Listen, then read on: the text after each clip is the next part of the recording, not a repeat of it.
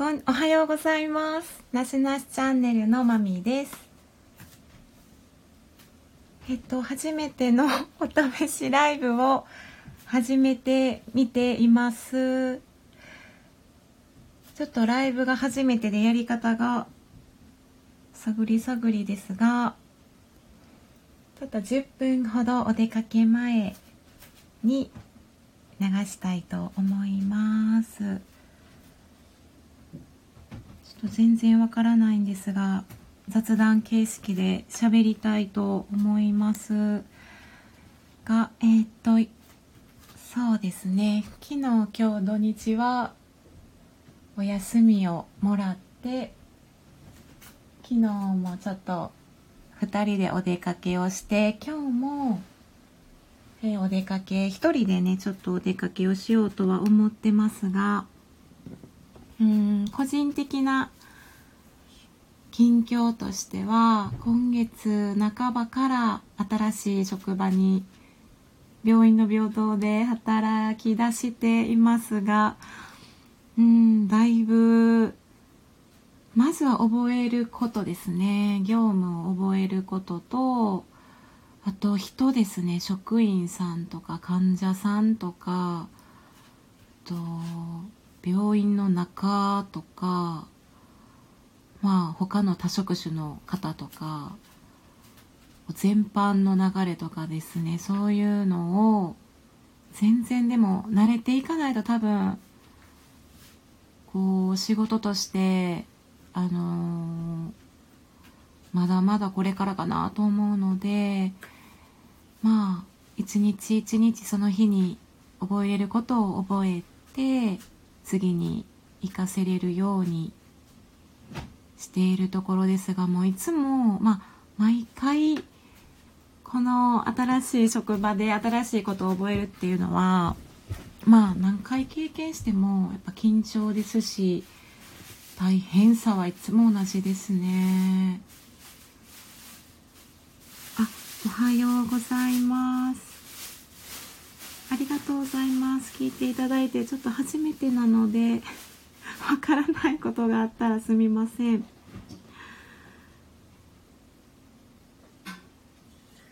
あおはようございます。ま、まじマジか？マジさん。ありがとうございます。ティーチさん。おはようございます。はいあの聞いていただいてありがとうございます。はい。えっ、となしなしチャンネル2人でねマサとマミで今マミで喋ってるんですけどちょっと後ろでマサさんがいるので途中から入り入りそうです途中からねマサさんも参戦させてもらいますそうですねえっとまあ新しい職場ってやっぱ人間関係が結構ね一番と言っていいほど不安やったりはするんですけれどもまあ本当にあの1週間ぐらいかな。1週間ちょっとまあ働いてみて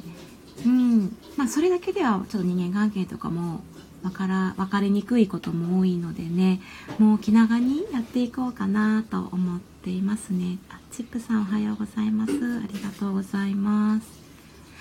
でそうですね私えっとですねまあ看護師になってこうモチベーションを上げる方法ってまあ私なりにいくつかあるんですけれどもえっと直近で試しているっていうのがあラリンラミさんおはようございます。ありがとうございます。えっ、と皆さんご存知の方はご存知かもしれないんですけども昔アメリカのドラマであの ER 緊急救命室っていうのがあってこれは94年からスタートして2009年までシリーズ15シリーズまで行ったドラマがありまして、まあ、その時代って私、まあ、子供なんでねそんなリアルで見てはないんですけども存在自体は多分なんか大人になるにつれて知ってでえっとね看護師のこう国試勉強とかしてる時に結構 TSUTAYA で借りてたり借りてみてもうシリーズが多すぎて全部は見てないし多分シーズン13とか121314とかうん。そうですね。ER 緊急救命室をなんか勉強中にもなんか見てたりして学生の自分から。でなんかなんて言うんでしょうね、まあ、医学生からドクターになってとかね。なんかその主人登場人物の人間ドラマみたいなもすごいですしまあ病院とか別にリアルかな。その、うん、病院の中ので行われていることとかねまあ救命なんで私は全然救命との業務ではないんですけれどもそのそこで働くドクターとか看護師とかあと患者さんとかねすっごいリアルに描かれててあたっぷりしんちゃんさんおはようございます。ありがとうございます。あの誰やったかな？主人公が主人公というか多分初期はジョージ・クルーニーさんとかが出ているやつですよね。であのー、そういうのちょっと YouTube で吹き替えバージョンで本当に5分とか34分ぐらいねなんかアップされているのをちょっと息とかに聞いたりするとモチベーションアップになっているところです今。なんかもうそのこの人たちに比べたら私なんてのんびり働いてるんだろうと思ったらねすごく私も頑張ろうってなってすごい勇気をとか元気もらえますね。はい。でちょっと今洗濯物を回してるんですがそれが終わる頃にはちょっと 終わろうと思いますがまああと本当に10分もないぐらいなで申し訳ないんですけどまあちょっとねまマサさんも参戦をさせてもらいます。これ音私たちの私の声どれぐらい入ってるのかちょっとねもし小さかったりしたら申し訳ないですがえー、改めましておはようございます。えー、なしなしチャンネルのまさです。途中から参戦です。えー、何 ?ER の話をしてた今。ER のドラマのお話でした。最近の私のそうちょっと気分気分を上げる 昨日昨日久々になんかあの「コウノドリ」っていうドラマが以前あの綾野剛さんとかやってたあのえー、小小児科そう。小児えっと産婦人科っていう感じだね。のドラマを、えー、パート1の方はまあ個人的には見てなかったんですがパート2は見ててそれを、ね、それをまたなんか久々に見たいって言って。そうそう。皆さんは「コウノドリ」というドラマはご存知でしょうか？綾野剛さんと吉田羊さんとか星野源さんとか坂口健太郎とかね。ねえなんか見てた見てた。そのまあちょっとジャンル的にね世界から。うん。医療ドラマはす、うん、面白いやつは見てましたね。で、まあ、単なるその産婦人科のそんなんだけではなくて、それに、まあ、関わるその人間模様的な、うん、うん、面白かったよね。そのお母さんの、あの、産、えー、何、産後ストレスやった、ななんていうんやったっけ？とかやってた産後うつとか、マタニティブルーみたいな問題もあったし、そういう夫婦のリアルな問題とか、とかあと超超未熟児とか。そうやんね。お茶屋のお花ちゃんさんあ参戦。ありがとうございますとか。うん。それその子供の焦点を当ててるドラマやけどもそこにまあ現状置かれてるお母さんの心情とか、その単にその産婦人科だけではないその人間模様的な感じの内容が結構すごくなんか心に残るような内容が多くてなんかすごい見てた記憶がああるかな？ううん。ん。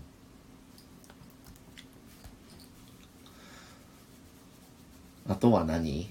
他ドラマってなんか最近ってあんまりそう,、ねそういうドラマないか？今医療ドラマ、まあうん、春ドラマは、まあ、こういう時期もあってポップでラブコメが多くって楽しいドラマが多いかなって思う。なんかコロナ、コロナの影響があって、その病院とかを借り切らないと、病院とか役所とかでなんか借りてやってるみたいで、撮影を。うん。それがなんかできひんらしくって、なかなか。う。ん。それでなんか医療ドラマが、なんか撮影が厳しいとかいうのはなんか聞いたことうん。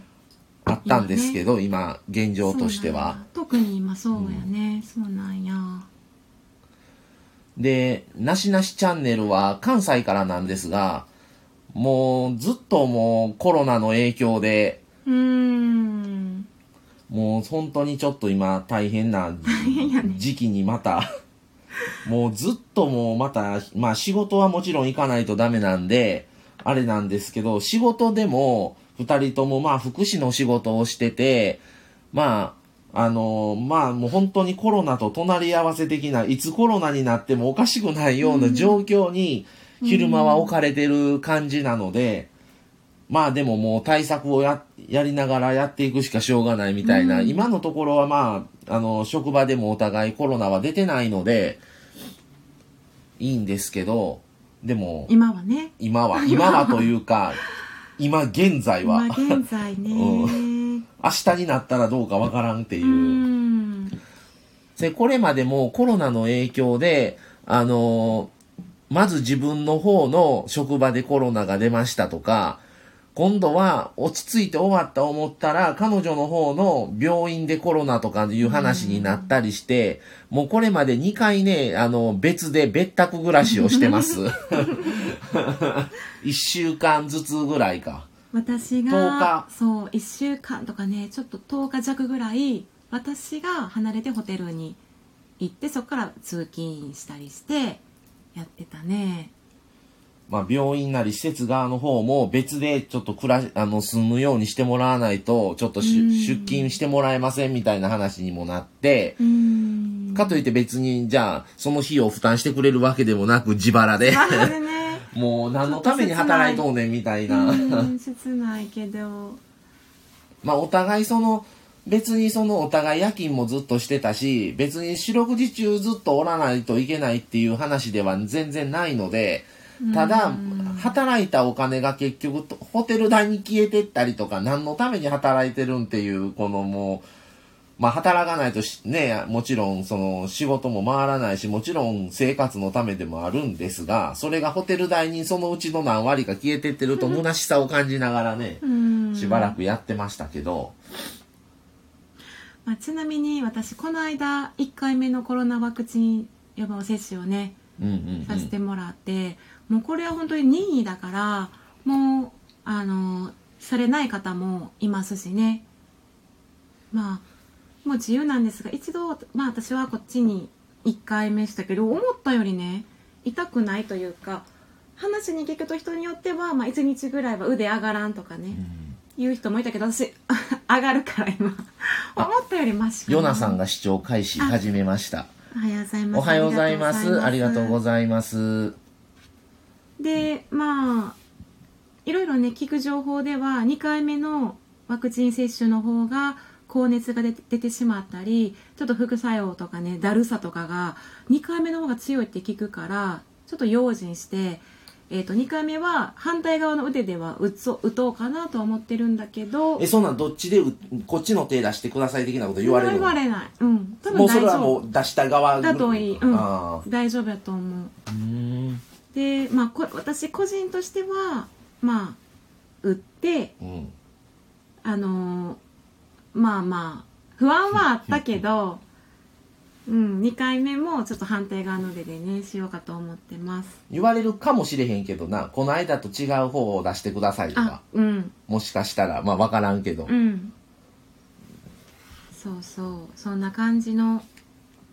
この頃ですね。僕らはその医療従事者なので、インフルエンザはもう毎回義務でやってたんです。ただ、そのコロナに関しては、もちろん任意なので拒否することももちろん可能で、ただ、こんだけコロナの広がってるのと、まあ、働いてる職場が職場なだけに、いつな、いつそれが職場内で発生するかも、わからないし、不思議ではない状態の中で、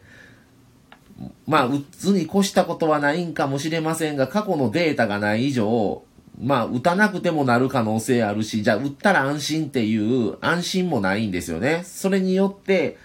あの、体内に、まあ、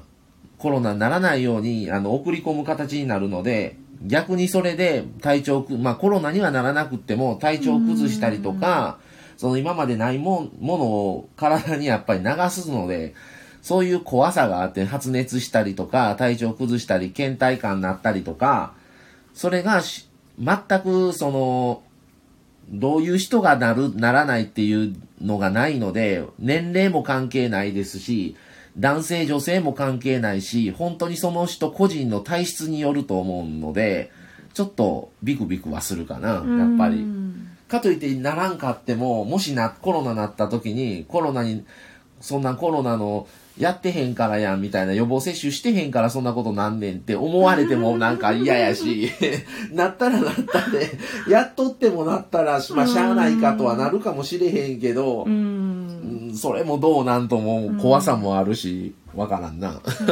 どっちが正しいのか。うん、こう職業柄ね、なんか言われるかもしれないし、理想としては打ちたくない。そうなん本当は。本当はね、それ打ちたくないよね。本当は。打ちたくない。全然保証もないし、